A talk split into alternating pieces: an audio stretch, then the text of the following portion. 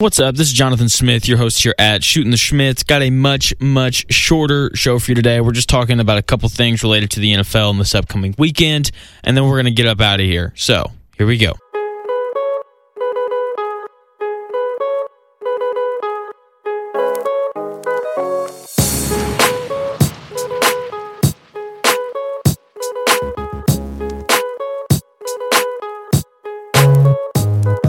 So there a couple of things over these past few days that I've really been thinking about when it comes to the NFL. So we're going to hit on these two things and then I'm going to get up out of here. Got a really busy day today. Had a busy day yesterday. Doesn't matter. Doesn't matter. I got two big I got two big hitters for you here right quick. So here we go. So NFL weekend starts tomorrow.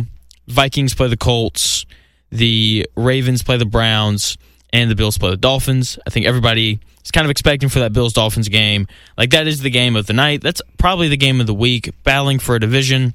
But let's be honest, this Bills team is going to absolutely crush the Dolphins. That game won't be close. The Vikings should crush the Colts. That game won't be close. So the best game from Saturday is going to be the Ravens and the Browns game. Okay, we've got a backup quarterback taking on a quarterback who hasn't played in two years. You know, who hadn't played in two years. You know, three weeks ago, right? And Deshaun Watson hasn't looked great in his first two starts this year. All right, here are some of his numbers. In his first two starts, Deshaun Watson is 38 for 64. That is fit, fit that's a 59% completion percentage for 407 yards. He's thrown two interceptions and only one touchdown. Look, you don't have to be a rocket scientist to know. That's not great. That's not very good at all. And when you get on Twitter and you just kind of look at the reaction to those performances, people are all over him for it. I mean, just all over him. Maybe part of it is because people just don't like him because of what he did. Maybe they're just really passionate Browns fans who expected him to show up and be, you know, their their savior, right? And he just hasn't been that through these first two games. They're one and one. They beat a really bad Houston Texans team because Nick Chubb ran all over them, and then obviously they lost to a really good Bengals team this last week. And people are all over the Browns as well. Remember, Deshaun Watson signed a five-year, $230 million contract, fully guaranteed. He's getting every penny of that $230 million, no matter how good or how bad he plays. And here's the thing, though it's not that big of a deal. It's not. Okay? It's not that big of a deal that Sean Watson has showed up and has played not very well. I wouldn't even say he's been bad. He just hasn't looked like Deshaun Watson of old. Like he he just doesn't. And I for me like it's it's expected or it should be expected. Okay? Like why are we expecting a guy who hasn't played football in 2 years to come in and play the hardest position on the field at the highest level? Like I understand that that's like the bar for him and that's where we expect Deshaun Watson to play at because before he left, you know, before he sat out for the whole year with the Texans and then all the massage stuff happened, like he was one of the best quarterbacks in the league. So that's what we expect from him, which is fair and warranted when he's in rhythm. Okay? And for me, this is just the Ben Simmons story all over again. Okay? Like let's let's look at Ben Simmons and Deshaun Watson. Let's put them side by side. Okay, both guys didn't play their respective sports for between a year and a half and 2 years. Okay? Now, let's look at Ben Simmons. When Ben Simmons came back this year, he sucked. No other way to put it. He was absolutely terrible. Okay? I mean, he didn't score. He, he didn't have a double digit scoring outing until mid November. Okay? Mid November, November 15th. Okay, they played the Kings. He scored 11 points, and the only reason why he scored 11 points is because the game went into overtime. Okay, he he's been so bad to start the season, and everybody was talking about the Nets and how they traded James Harden for him, and how it was a bad trade, and how Ben Simmons is done, and just these overreactions everywhere. Like that's that's all that we saw, where people overreacting to Ben Simmons not playing very well. Okay, and then after November fifteenth, almost a month into the season, he started to look better. Okay, here are some of his games. Here's actually every game except for two that he has played since November 15th. Uh, 22 points, eight rebounds, five assists. Next game, 11 points, seven rebounds, 11 assists. Next game, 14 points, six assists. Ne- next game, 20 points, six assists. Next game, 12 rebounds, eight assists, only scored two points, but he only took three shots. Next game, 10 points, eight rebounds, five assists. In every game since November 15th, except for two, Ben Simmons has shot over 50% from the floor. Okay, it takes time to find your rhythm. Okay, like like we need to remember that these guys aren't just like showing up at their local gym like playing pickup football or playing pickup basketball against your like average run of the mill you know late 20 year old guys. Like that's not what they're doing okay? They're showing up playing against prof- other professionals okay? And i understand that like there's a warrant to like yes we're paying you all this money. We expect you to perform at a high level. But let me ask you a question. If you took a year and a half to two years off of whatever you do for a living. Okay, whether you work in construction, whether you're a teacher, whether you know you do a podcast, whether you produce something, whether you're in marketing, whatever you do, if you took a year and a half to two years off and you came back, would you expect for yourself to perform at the same level that you were a year and a half to two years ago when you were doing it, you know, five days a week from nine to five or whatever your schedule is? I would hope not, because that's just an unrealistic expectation that you have set for yourself. Simple as that. And I believe that we have set an unrealistic expectation for what we expect for Deshaun Watson to be, you know, the first month of his return from not playing football for two years. Like before, like before two weeks ago, the last time Deshaun Watson had played football was January third of two thousand and twenty-one. Okay, we are almost we are a few weeks away from January third of twenty twenty-three. I mean, we just need to have some more realistic expectations for him. I believe that they're too high. Okay. Um, yeah, like I just, I just want to like warn people, like don't don't jump off the Deshaun Watson ship before all the rust has been knocked off of it. Okay, because I'm going to tell you right now, by the end of the year, Deshaun Watson's going to have at least one game, and maybe two or three, where he looks like the Deshaun Watson of old. Okay. And look, it won't all happen at once. Okay. Like he's not going to have one game you know, where he throws for 300 yards and two touchdowns and runs for another 45. Okay. And then all of a sudden, every game from that point on is going to be like that. Like, it's, that's just, that isn't how it works.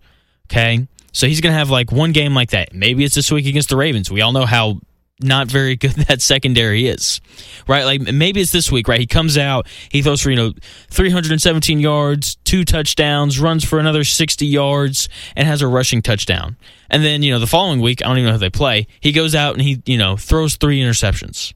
Okay, like that's very possible. It takes guys time to find their rhythm. Okay, and at this point, like if you're the Browns, what might be the best thing for you is the fact that you're not going to make the playoffs. Because now you can say, you know what, Deshaun Watson, like you're going to throw the ball 50 times a game for the rest of the year because the more reps you get, the sooner you're going to get back to your normal form. Maybe that's the answer. Maybe that's what Kevin Stefanski and these guys do. Maybe part of that too is like trying to keep Nick Chubb, arguably the best running back in the league, from taking more unnecessary hits when you know you're not going to make the playoffs. Just something to think about. Moving on, we're going to talk about a team that is very quickly becoming one of my favorite teams to watch, and then we're going to get out of here. We're talking about the Detroit Lions. What happened to the Detroit Lions? Okay, they started one and six. They were hands down the worst team in the NFL. They were the worst team in the NFL. They were awful, terrible. Okay, couldn't stop a nosebleed outside of the Seahawks game early. They, they didn't score a ton of points. I mean, what has happened to this Dan Campbell kneecap biting football team? What has happened? Okay, they started one and six, like I said. Since then, they're five and one. They are six and seven right now and have a legit chance to make the playoffs. Okay, they have four games left that they could easily win out. They could finish the year. They could finish the year ten and seven after starting one and six. That's pretty incredible. Okay, here are the four games that they have left. They play the Jets this week on the road, which they're one and a half point dogs in that one. They play the Panthers, Bears, and Packers. Panthers, Bears, and Packers. They should win all three of those. They they could very easily win all three of those. The question is, are they going to beat the Jets this week? I believe that they will. I'll tell you that right now. But so what's what's happened? What has been the turnaround? What are what is the series of events that have happened in order for the Lions to go from one and six to five and one? First, Jared Goff has played very, very well. Okay, like I think that people have this misconception of Jared Goff because of everything that happened in Los Angeles with the Rams trading him and things like that. Jared Goff's a good quarterback. He is. He's just not the quarterback you want on your Super Bowl team. We saw that when he played against the Patriots in the Super Bowl and only managed to put up three points. Okay? Like, simple as that. Like, he's just not the guy that you want to quarterback what you believe is a Super Bowl level team. Okay? He's played well this year, right? Uh, he's completing you know 65% of his throws. He's tied for fifth in touchdown passes with 22. And he's not turning the ball over, okay? Like, that's really important.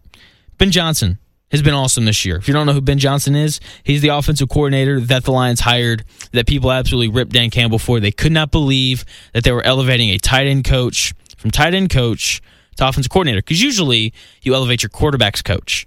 Dan Campbell's like, no, former tight end coach myself, Ben Johnson, he knows what's up. Come on, Ben, you're the new OC. Ben Johnson, he's been awesome this year. Okay. The Lions offense leads the league in red zone touchdown percentage at 75%. You heard that correctly. The Jared Goff led offense of the Detroit Lions scores more touchdowns in the red zone than the Eagles. They score more touchdowns in the red zone than the Chiefs. They score more touchdowns in the red zone than the Dolphins. They score more touchdowns in the red zone than any other team in the NFL, which is very impressive. They score 75% of the time. They're putting the ball in the end zone okay, which speaks to the offensive line, it speaks to Jamaal Williams, um, and just their ability to run the ball. It speaks to Jared Goff and just how good he has been this year. Okay, and they're fifth in points per game. The average of the entire year. This is also a team who got shut out by the Patriots. Imagine if they had scored 21 points in that game. That's not like out of the question. Like they would be even higher. Okay, like it is. The offense has been fine this year. Okay, they've been scoring points for most of the year. The defense, though, the defense is what has stepped up. Specifically, their pass defense. Okay. So here's basically what happened. They're one in six. The defense is not performing very well, especially the secondary. So they say, hey, Aubrey Pleasant, you're fired. Aubrey Pleasant was their defensive backs coach. So they so that person gets fired. And then they make some rotational adjustments, starting with undrafted undrafted cornerback Jerry Jacobs out of the University of Arkansas. Go Hogs. They start playing him more, okay? Because he had kind of shown some flashes, and they're like, you know what? The pass defense sucks anyway. Jerry Jacobs, you've looked good. Let's just throw you out there. Let's see, you know, let's see if it sticks. Let's throw this at the wall. Let's see if it sticks. And it does. He's been starting ever since. He's playing extremely well.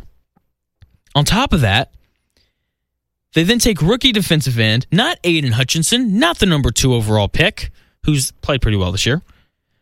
Rookie defensive end, Josh Paschal. Hey, man, you're also going to start alongside Jerry Jacobs. We're, we're going to make some adjustments here. They've done those two things. They've made some adjustments with their scheme. Aidan Hutchinson's hand isn't in the dirt as much. It's just some like different schematic things that I don't really want to bore you to death with. And it's just it's been really impressive. So here are their numbers from before Halloween versus after Halloween. Okay, so before Halloween, they were giving up 35 points per game. That was ranked last in the NFL. They were giving up 25 first downs per game. That ranked last in the NFL. They were giving up 155 rushing yards per game. That was ranked 30th in the NFL. They were giving up 5.14 yards per carry. That was ranked 30th in the NFL. They were giving up eight and a quarter yards per pass attempt allowed, which which ranked last in the NFL. They were giving up touchdowns on defense when the other team got in, into the red zone 73% of the time. That ranked last in the NFL. They were giving up First downs on third down. It was the worst third down defense in the NFL. They were giving up a first down on third downs half the time, ranked last in the NFL. And they were giving up 266 yards per game passing, which ranked last in the NFL. And finally, they only had six takeaways, which was second to last in the NFL. Now, here are where they rank compared to other teams on this on over these last six games. So in their five and one stretch, here's where they rank: points per game allowed. They ranked 11th, only giving up 20. Okay, that's a 15 point improvement. First downs, they're only giving up 21 first downs a game now, which ranks 24th in the NFL.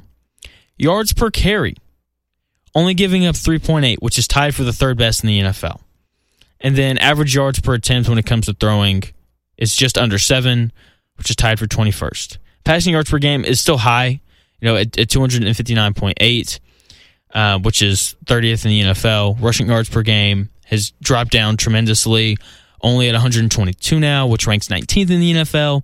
And then third down conversion rate has gone from 50% to 45%, which is 29th in the NFL. Improvement everywhere, right? Even if the ranking isn't great, improvement. That's what you need, okay? When you have an offense like this that continuously puts up points, your, de- your defense doesn't have to be great. It just needs to be average. And they're only giving up 20 points per game. That's the biggest improvement because the red zone defense has improved a ton. Going up from giving a touchdown in the red zone 73% of the time to only 55% of the time, which ranks 16th in the NFL. On top of that, they've taken the ball away 11 times in the last six games. Okay? That's just under two times a game that is first in the NFL over these last six weeks. Okay, like they have improved so much at forcing turnovers and keeping teams out of the end zone. That's that's why they're winning games now. Okay, they're also doing a better job of getting off the field on third down. Right? Like if you want to win games in the NFL, you need to have an offense who can score a lot of points. You need to have a defense who gets off the field on third down and a defense that gives up field goals, not touchdowns. If you have those three things, you can win a lot of games. And the Lions are proving that because that, that's what they have right now. They have an offense that can score a lot of points. Okay. And then they have a defense that's doing a better job at getting off the field on third down. But the red zone defense is much improved. They're holding teams to field goals and not giving up touchdowns. And all of a sudden, they're five and one in their last six with a legit chance to make the playoffs after starting one and six on the season. It is just an absolutely miraculous turnaround. And I'm pulling for him. Okay. I really like Dan Campbell. Um, the opening press conference he had when he was first hired was a little concerning. You know, he sounded like a, a WWE wrestler, but man, he's he's done a really good job with that team, with that unit. That team plays really hard for him, which is, in my opinion, the most important part of coaching on any level. If you have guys who don't want to play for you, you can be the greatest X's and O's coach ever. You're not going to win very many games because you're not going to get the effort that you need out of your guys to go out there and win. So that's going to do it here at Shooting the Shmitt. Thank you for sticking, you know, along for the show. Uh, I know it's a little bit shorter than normal, but hopefully you enjoyed it. Hopefully you'll like, subscribe, rate, do all those different types of things. I'm gonna be I'm gonna be back on Tuesday with another show for you. Hoping to have my guy Cam on to talk, you know, college football and things like that. You know, the college football playoffs are quickly approaching. NFL playoffs are quickly approaching just a lot going on in the sports world. The NBA is really kind of starting to pick up too. So that's going to do it here, Shooting the Shmitt. Thanks so much for listening. I'll talk to you again on Tuesday.